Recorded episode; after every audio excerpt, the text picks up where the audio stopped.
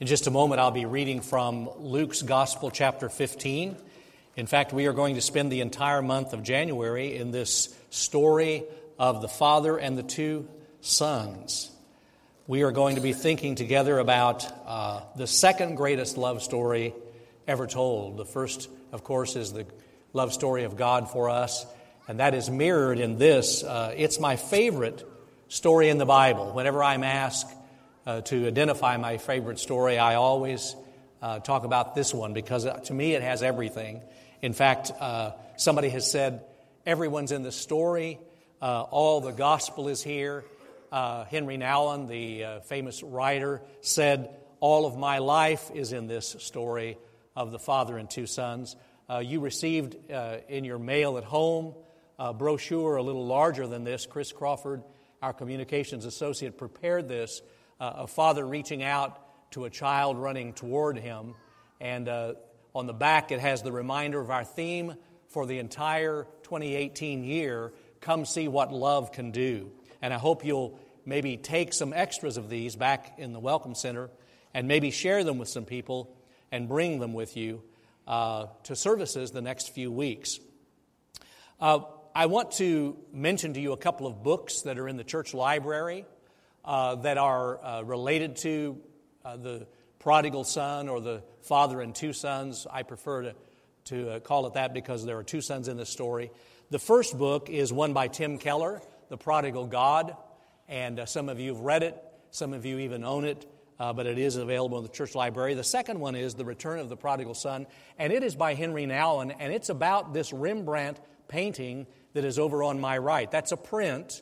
Jim Hill has graciously loaned his copy, and then my personal copy, a smaller one, is over in our photo booth section, our theme section back uh, in the church lobby, where you can maybe uh, spend some time looking at this one after the service or that one. It's fascinating. Rembrandt, 17th century artist who did a fabulous job uh, trying to depict that moving story.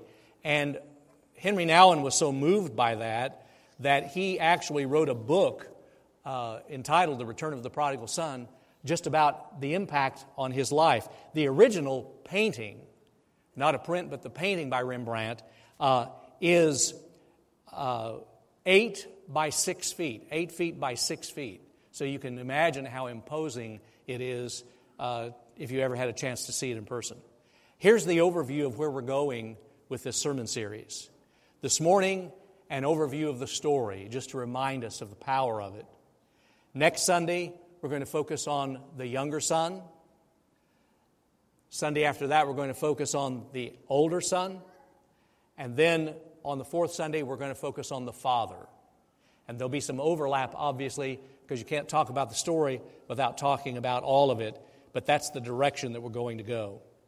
So, before I read the scripture, let's pause and pray together one more time. Would you bow with me, please?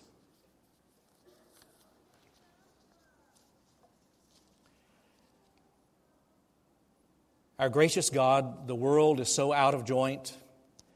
We pray that you would set it right with your love and that you would begin in us. As we begin this journey into the new year and into this new sermon series, the second greatest love story ever told, as we launch a year of exploring Come See What Love Can Do, we pray that our hearts will truly be transformed. We pray that today you would lift up all who are fallen and broken among us, those who are ill, those who are grieving, those who are troubled, those who are carrying heavy burdens. We pray this morning for our upward basketball season that your Spirit might work mightily through all that happens there. We pray for uh, our state legislature as they begin another session. We pray for our community and world that there might be peace and justice and that your Spirit might work in powerful ways. And now, God, we pray this morning that you'll help our hearts to more, be more deeply ready for repentance, for coming home to you. Help us to boldly and faithfully live our baptism. Help us this morning to hear a fresh word from you from an old, old, precious story. This is our prayer together through Jesus Christ. Amen. Luke, the 15th chapter, beginning in verse 11, reading through the end of the chapter, verse 32. Would you stand with me if you're able to do so? Then Jesus said, There was a man who had two sons. The younger of them said to his father, Father, give me the share of the property that will belong to me. So he divided his property between them. A few days later, the younger son gathered all he had and traveled to a distant country, and there he squandered his property in dissolute living. When he had spent everything, a severe famine took place throughout that country, and he began to be in need. So he went and hired himself out to one of the citizens of that country, who sent him to his fields to feed the pigs. He would gladly have filled himself with the pods that the pigs were eating and no one gave him anything. But when he came to himself, he said, How many of my father's hired hands have bread enough and to spare? But here I am dying of hunger. I will get up and I will go to my father, and I will say to him, Father, I have sinned against heaven and before you. I am no longer worthy to be called your son. Treat me like one of your hired hands. So he set off and went to his father. But while he was still far off, his father saw him and was filled with compassion. He ran and put his arms around him and kissed him.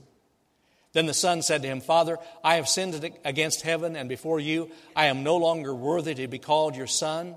But the father said to his slaves, Quickly, bring out a robe, the best one, and put it on him. Put a ring on his finger and sandals on his feet, and get the fatted calf and kill it and let us eat and celebrate.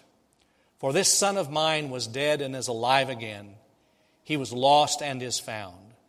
And they began to celebrate. Now his elder son was in the field, and when he came and approached the house, he heard music and dancing. He called one of the slaves and asked what was going on. He replied, Your brother has come home, and your father has killed the fatted calf because he has got him back safe and sound. Then he became angry and refused to go in. His father came out and began to plead with him. But he answered his father, Listen, for all these years I have been working like a slave for you, and I've never disobeyed your command. Yet you have never given me even a young goat so that I might celebrate with my friends. But when this son of yours came back, who has devoured your property with prostitutes, you killed the fatted calf for him. Then the father said to him, Son, you are always with me, and all that is mine is yours. But we had to celebrate and rejoice because this brother of yours was dead and has come to life. He was lost and has been found. The word of God for the people of God. Thanks be to God. You may be seated.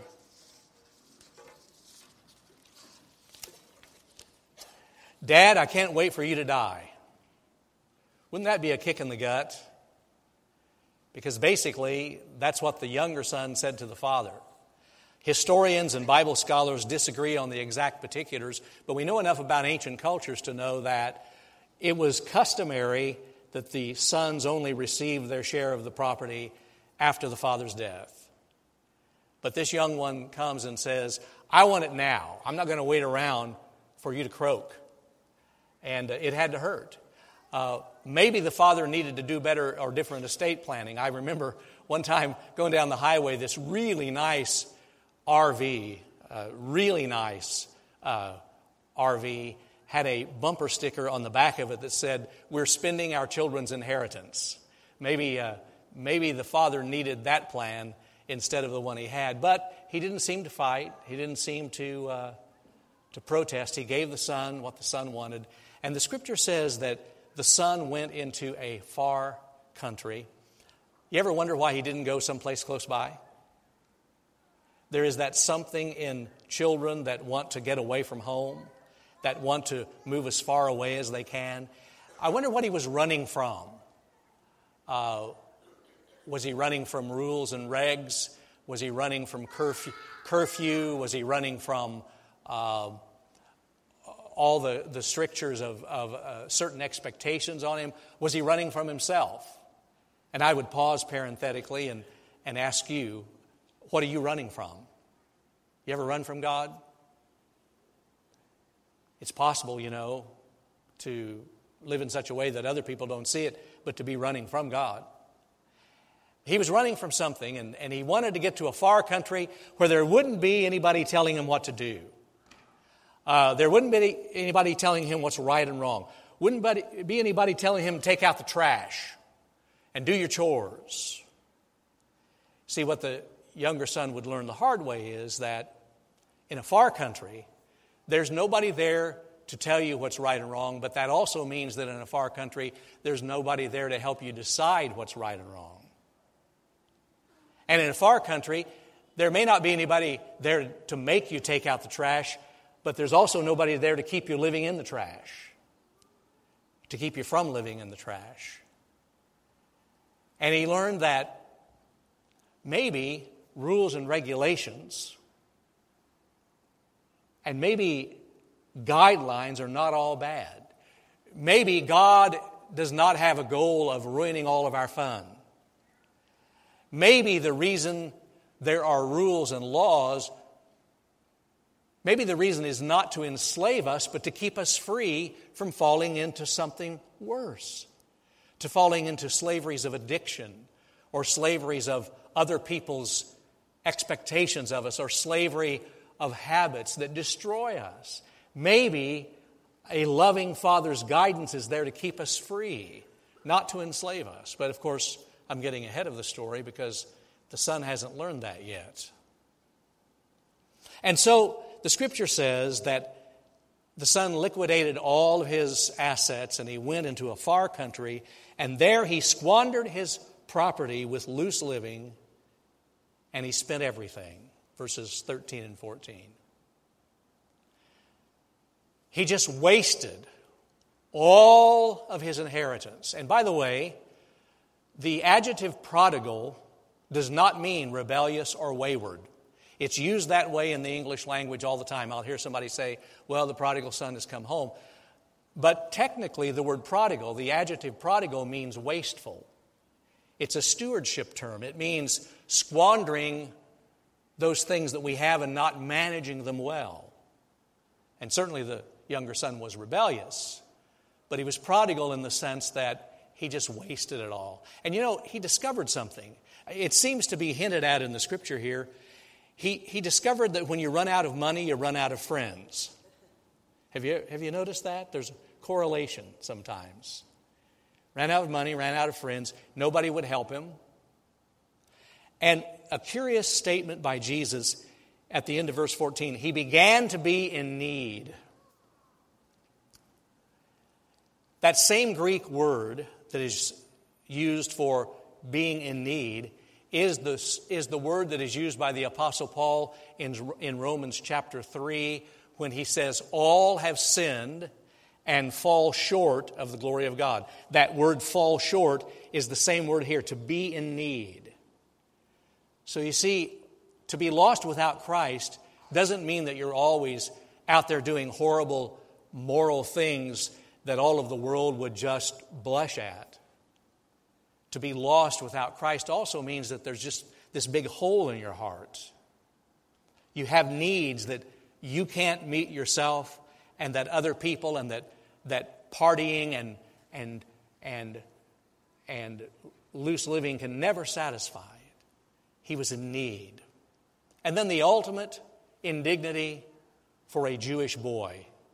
The only job he could get was feeding pigs. Just read the Old Testament law about the Jews' approach to pork and to pigs. There's a very clear reason Jesus told the story this way. He had absolutely hit rock bottom. He was working in a pig pen, and it wasn't very fun.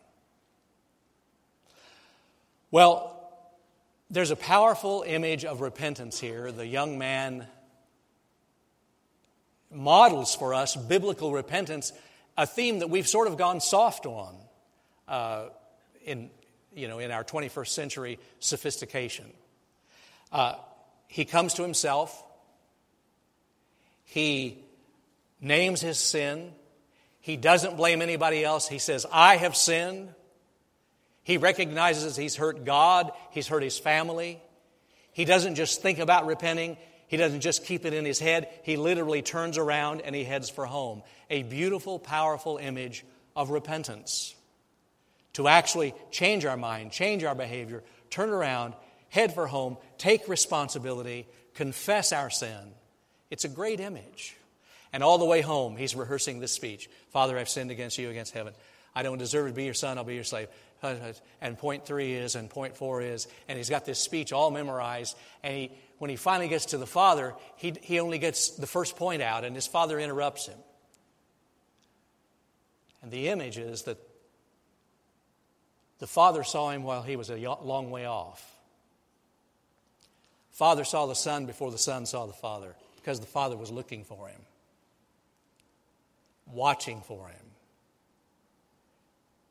And I think maybe the father had been feeding out this calf for a long time, fattening him up for that day. And the father kisses him. Now, use your imagination. Use your imagination. The boy has been working in the hot Middle Eastern sun. And if you know anything about the Middle East, you know it can get really, really hot over there.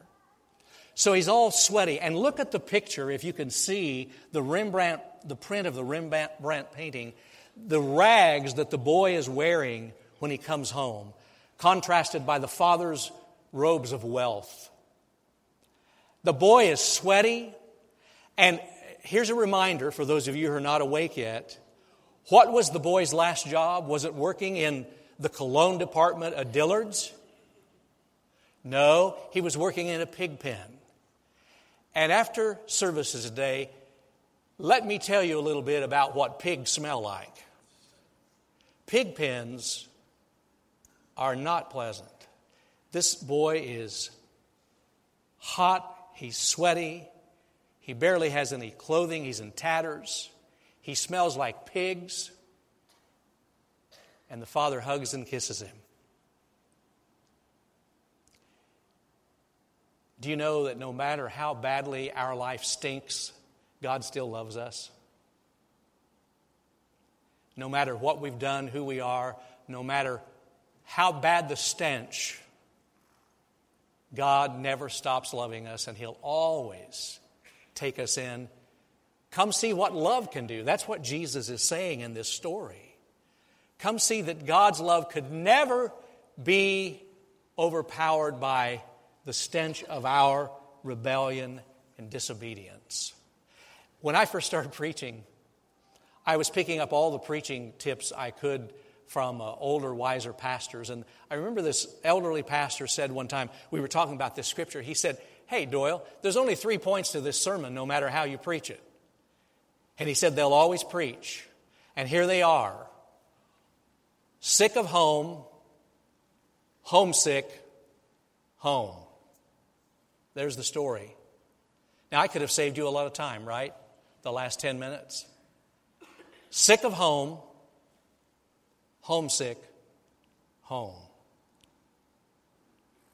The younger son found God's forgiveness, didn't just meet him, God's forgiveness and love overwhelmed him.